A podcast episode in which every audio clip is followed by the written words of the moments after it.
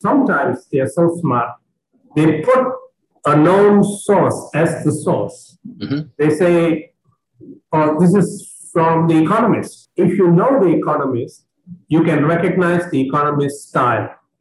Okay, only media people or editors will recognize that. But at least the next step you can take if you're still doubtful is log in to The Economist and search for this item that you saw. Then you can read the original Economist report if there was one. If you can't find any on the Economist, then it's a, a, a fake attribution.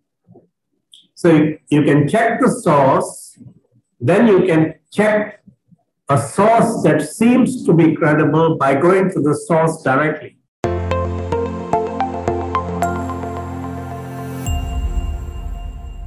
Welcome to another episode of The Brand Called You, a podcast and video show which brings you leadership lessons, knowledge, experience, and wisdom from hundreds of successful individuals from around the world. If you're new to the channel, please subscribe and hit the bell icon. I'm your host, Fritz Bussemaker, and today I'm delighted and privileged to have a conversation with Cyril Pereira. Cyril, welcome to the show. Thank you, Fritz. Good to be on the show. Yeah. Uh, Cyril is a media professional, originally from Malaysia, but now based out of Hong Kong for over 35 years. He coaches data journalism for insights into society and policy review. Now, uh, before that, he was uh, the publisher of Asia Magazine, senior executive with the South China Morning Post, and on the board of the Bangkok Post, and also an unprecedented four-term chairman of the Society of Publishers in Asia, which brings together all the global brands in media which uh, have a uh, focus on Asia. So again, Cyril, welcome to the show. Thank you. So you are a very much a hardcore media person. Yes. okay. That's, now, that's a burden I carry. Yeah. Now, what we're going to talk about the future of news, the future of newspapers. Um, is there a future? Is this a dying industry, or is it so? Is it still alive and kicking? I would say that what it used to be is dying. What it is transforming into is actually quite dynamic and alive. And by that, I mean the smart uh, publishers and editors uh, after initially resisting change, embraced it. And some of the best examples are the New York Times and the Financial Times, who have become multimedia organizations yeah. without, without, and this is important, without compromising the integrity of content. Okay, uh, so let me stop there for a minute, but just uh, yeah. uh, to bring the audience up to speed. When you say how it used to be, can you describe yeah. briefly what then classic media is? Traditional media was a 24 hour cycle gap. They publish at night and then they don't publish again until the next morning.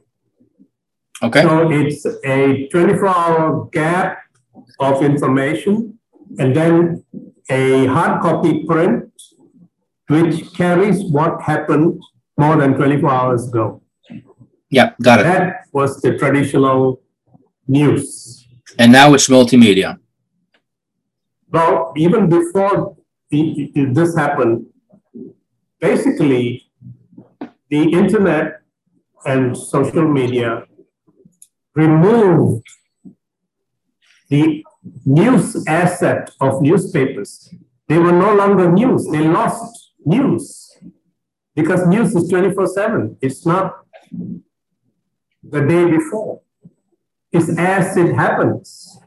And that's where newspapers lost its only asset of news. Mm-hmm. They had to find new value. Got it.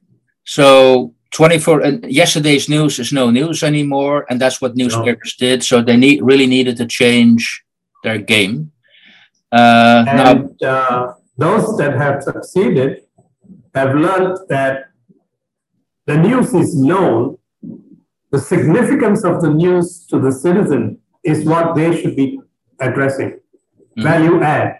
What is the value add to the news the reader already knows? Okay. Now, in my introduction, I mentioned you are you coach data journalism. G- please give us a definition of what data journalism is and why okay. is it relevant. Uh, I introduced it in 2015 to the China Daily Hong Kong edition, mainly because Hong Kong, as you know, at that time, uh, until very recently, was a very free media environment, mm-hmm. and it had newspapers that spanned extreme left to extreme right and a cluster in the center. So you get slanted perspectives on both extremes, uh, where in a city undergoing traumatic political change, this became a big problem. And um, China Daily uh, was having some challenge to be relevant in Hong Kong. And so I suggested to the publisher that look, Hong Kong as a city, like any other city in the world, faces a lot of issues that the local administration must resolve, which has nothing to do with political ideology at all. Things like uh, we buy water from southern China at huge expense we pay a huge premium for that water, but our aging water distribution system through the city wastes 20% of it through leakages and bad maintenance, whether you're left, right, center, or anything. Uh, we have a rapidly aging population. Our buildings are not designed for the handicapped or people with wheelchairs. Uh, we don't have enough hospital trained personnel to deal with the problems of the aging, which are quite unique. Uh, again, that doesn't need, uh, uh so like that, I said, look, why don't you focus on the problems, day to day, everyday problems of the people who have to live in this city which are not being resolved, not because we don't have the money. Hong Kong is one of the few places with a huge surplus income for government. Uh, but we don't have the focus from the governance of Hong Kong. They're all distracted with the political noise. They can't see the day to day issues. So every month, I said, let's do what I call data journalism in this context, which is totally fact-based. The data is taken from government data and public data and then extracted for what you need for your purpose. But it is not opinionated. It's these are the facts. These are the five-year trends of this particular issue. And these are what the experts, the stakeholders around this topic whether it's water or public health or uh, pollution. Uh, these are the, what the experts say should be done. And this is what the government has tried doing, but has not been successful. Where are the policy gaps? So the data journalism we do defines the topic, shows the data, and very importantly, uses excellent graphics to communicate quickly what the issue is and brings in the expert perspectives and the stakeholders so that policymakers have one reference in which they get all perspectives. That's a service. Okay. Um, but aren't you to some extent still having an opinion if you determine as a newspaper which topics I'm going to cover and which not? if you as uh, um, decide, I'm not going to cover actually, yeah, because we have uh, 12 issues a month, maximum in a year. Uh, we've now covered 48, nearly 50 topics, and there, it doesn't seem to be an end to it because, you know, waste disposal, plastics disposal, um, harvesting rainwater. I mean, when you start getting into it, mm-hmm. there doesn't seem to be an, you're not exhausting the issues. So we are not short of subjects. And as long as it has to do with the well being of Hong Kong residents and is nothing to do with political ideology, we cover it. Got it. And you, uh, how does the readers react to this shift? Do they actually do they recognize it that it's being done? Um, uh, actually, the the target for the data journalism being done are the policymakers, not necessarily the mass uh, audience. Okay. The policymakers in the Legislative Council, the civil service, the university scholars, the political parties. So we, they all recognize that is a problem that hasn't been solved, but no one seems to, to know what to do about it. They say, oh, we've approved budget. Mm-hmm. We have uh, passed the uh, regulation or whatever. And then that, that's the end of it. There is no follow up, there is no review, there is no why is it not solved. So we are prompting these questions of the people responsible. So they are our target. They, and uh, in order to do that uh, as a follow up, what we also do every year, we publish what we call collections. So the years, all the journalism issues of the year are then reprinted into a book as a collection of topics and distributed to the same policymakers. So Got that's it. how we, we close the loop from that. Okay. Now let me ask you a question which might be seen as cynical, uh, but oh. you, you've, you've probably heard about the verb. Journalism, journalism is about being cynical. Great. Good. Okay. So I'm in your corner now. Um, yeah. You've you obviously heard of word lies, damn lies, and statistics. To what extent can the data you use be manipulated that still you uh, unconsciously are going to be manipulated to present a picture based on data given to you, which might not be the truth. So how do you check the data?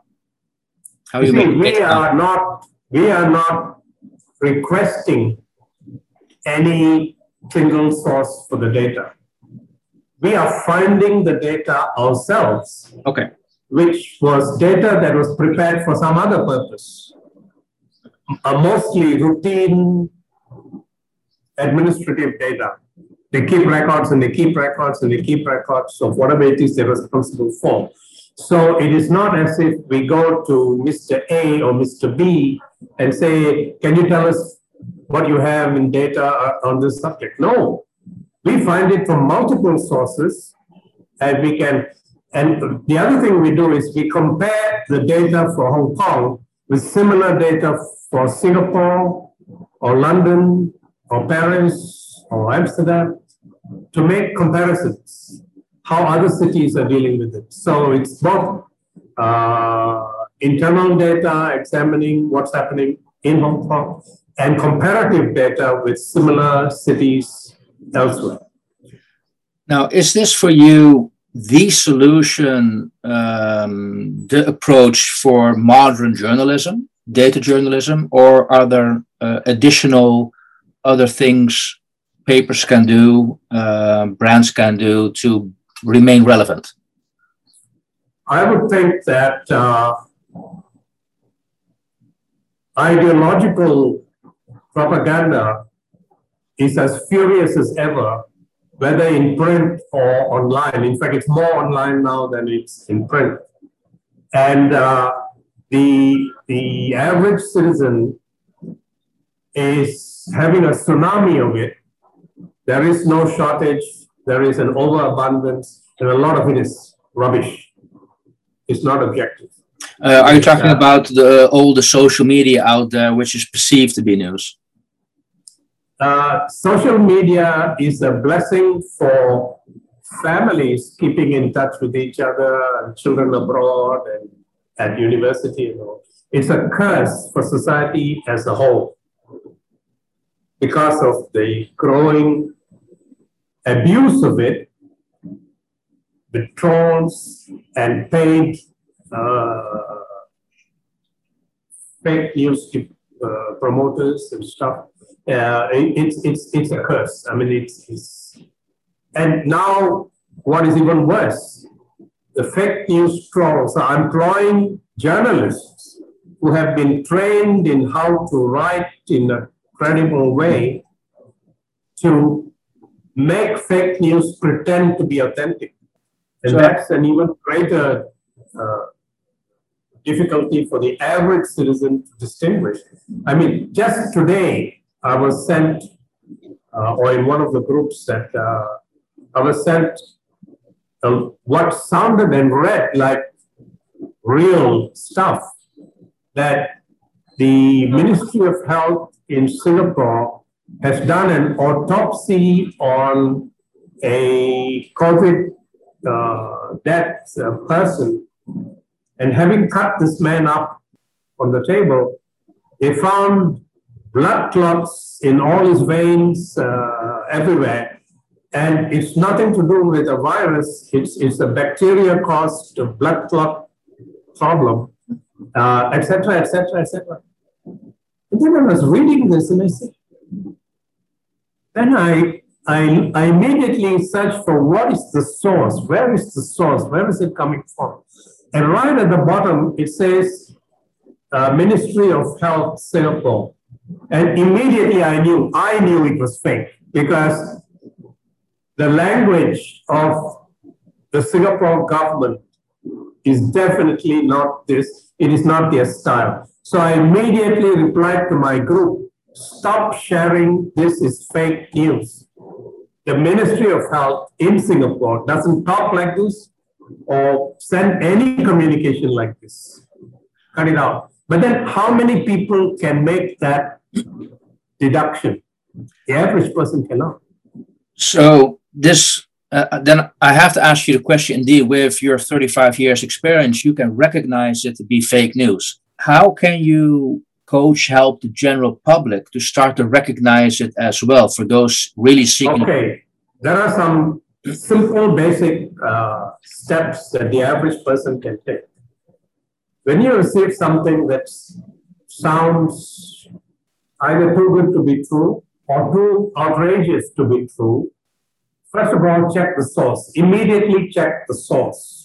What is the source? And if the source is something you haven't heard of, it's a, it's a, a link that you've never seen before, you can almost say it's 100% fake you can dismiss it. You don't need to investigate it further. Now, if the fourth, sometimes they are so smart, they put a known source as the source. Mm-hmm. They say, oh, this is from The Economist. If you know The Economist, you can recognize The Economist style. Okay, only media people or editors will recognize that. But at least the next step you can take if you're still doubtful is log in to The Economist and search for this item that you saw. Then you can read the original Economist report if there was one.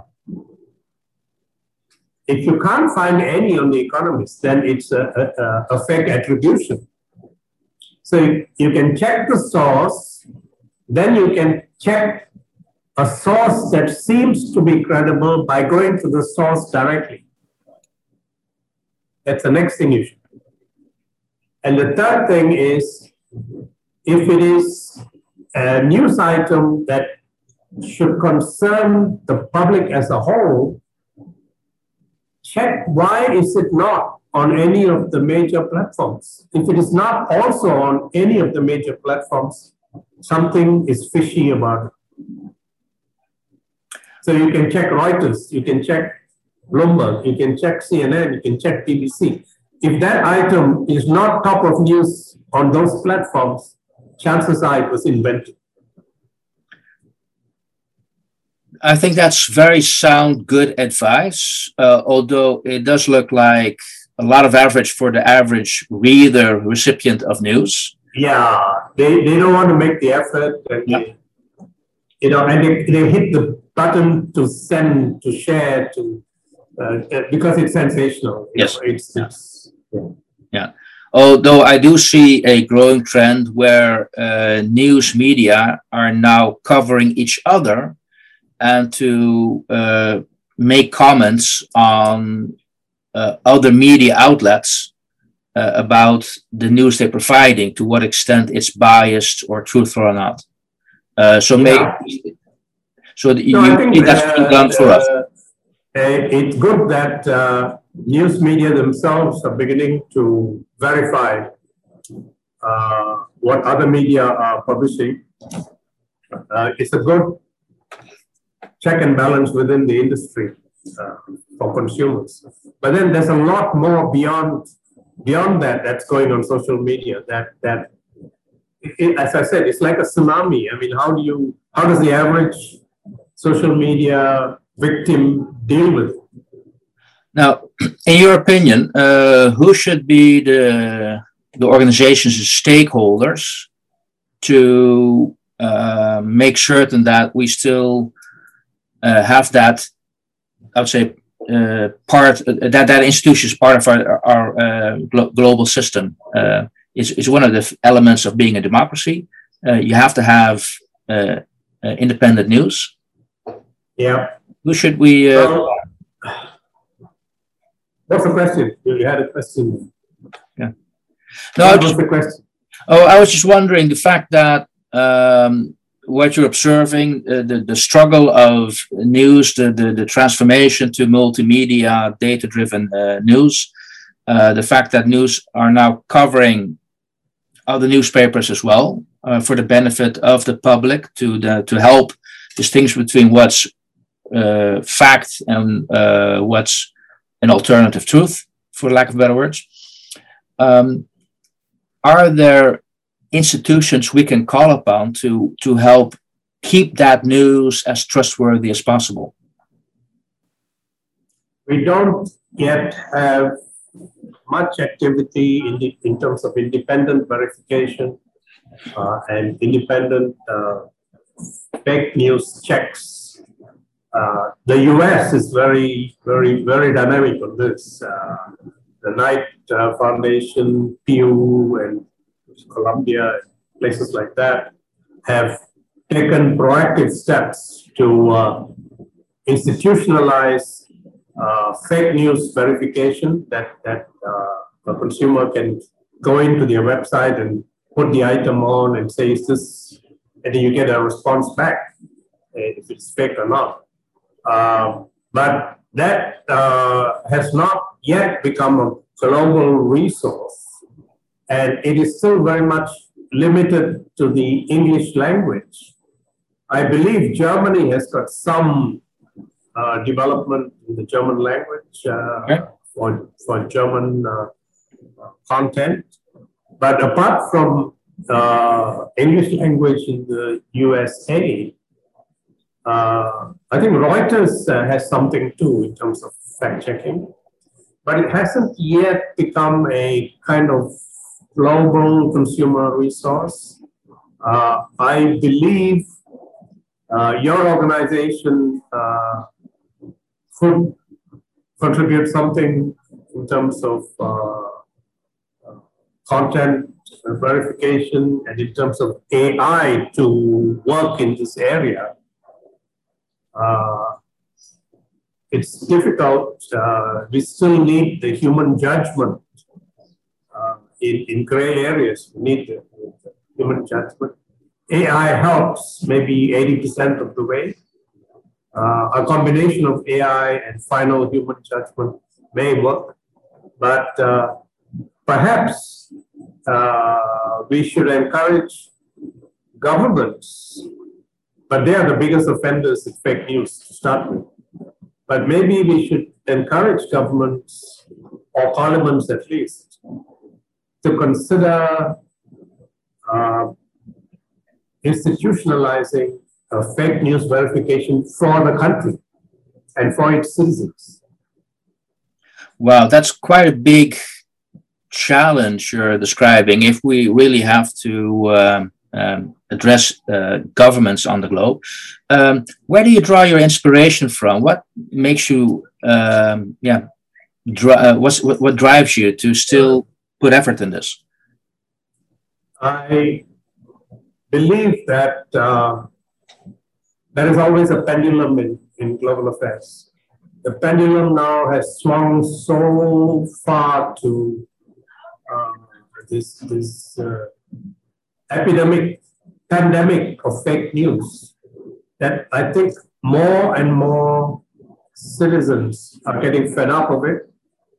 Uh, they're getting tired of it. There is, they're saturated with it. And the mood is now turning towards embracing more credible, trusted brands and sources. Okay. But I was wondering about your personal role in this whole uh, situation. What do you want to contribute to that, what we're observing right now? Well, uh, I must say that uh, the work so far done, which is quite considerable on the China Daily archives in the data site that uh, anybody clicking in can go to the data part of the website and uh, issues of, of topical importance to every country. It's, while it may be specifically uh, uh looking at Hong Kong, the issues are everywhere, it's common issues.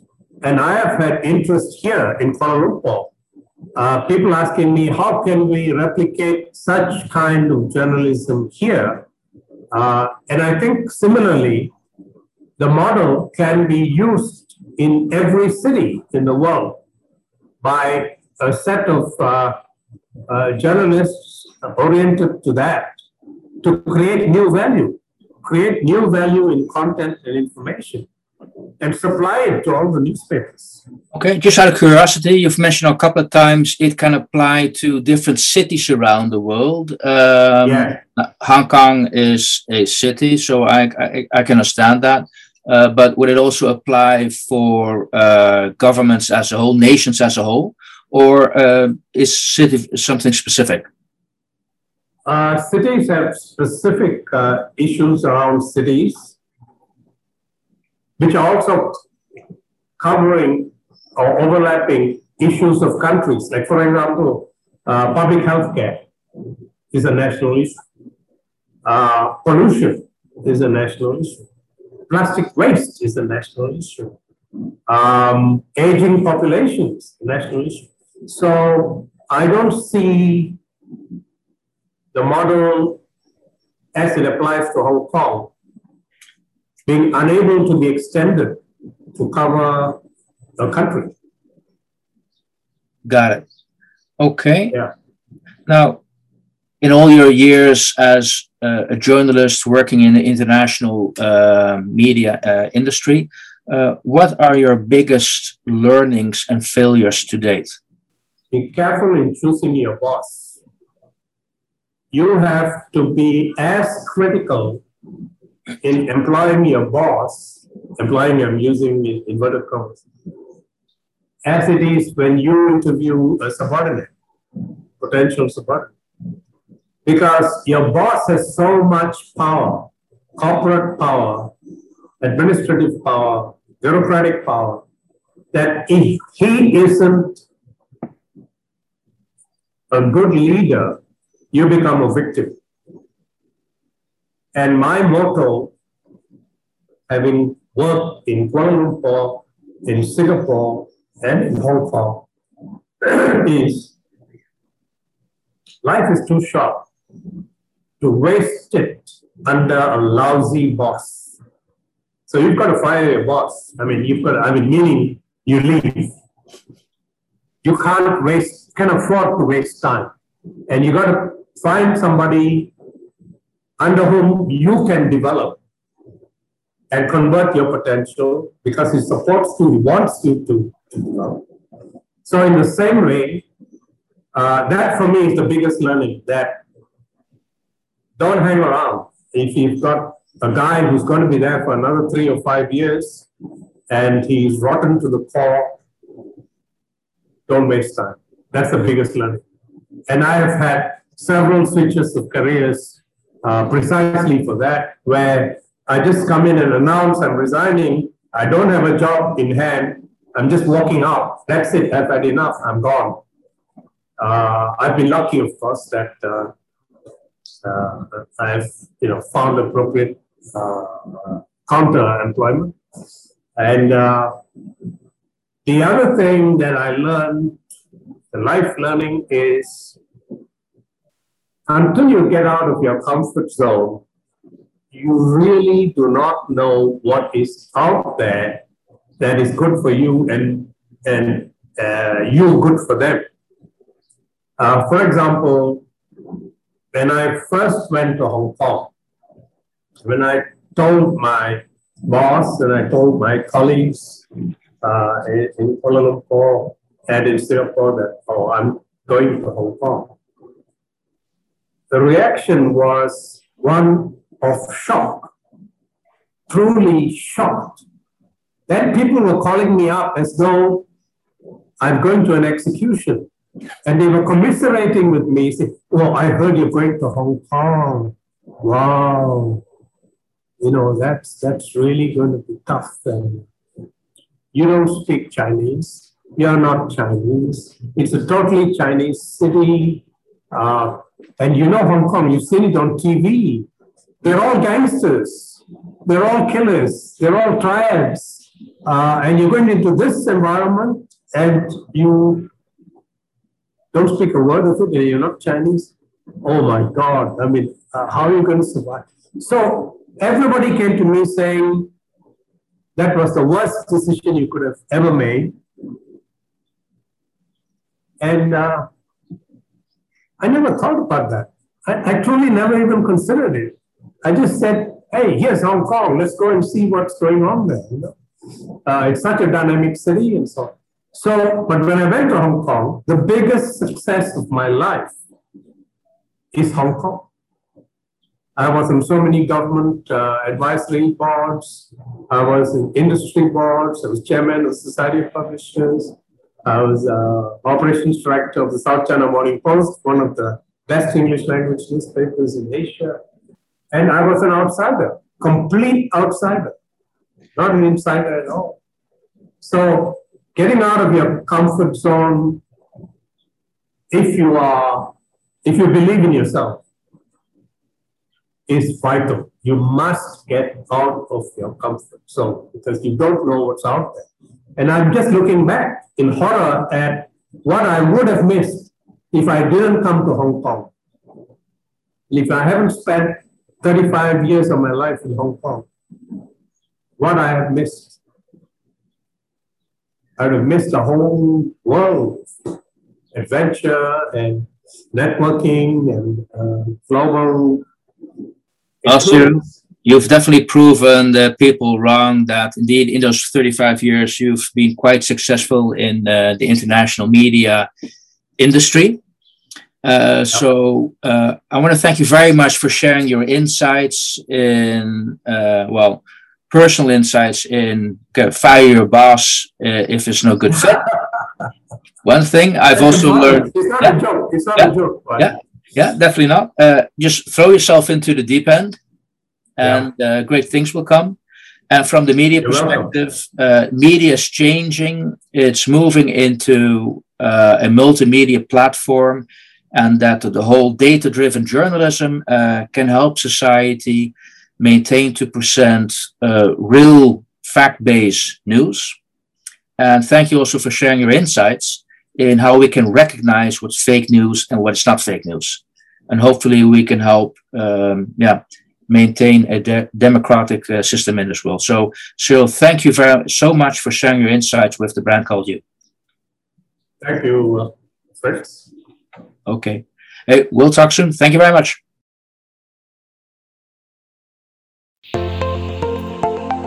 Thank you for listening to the brand called You videocast and podcast a platform that brings you knowledge, experience, and wisdom of hundreds of successful individuals from around the world.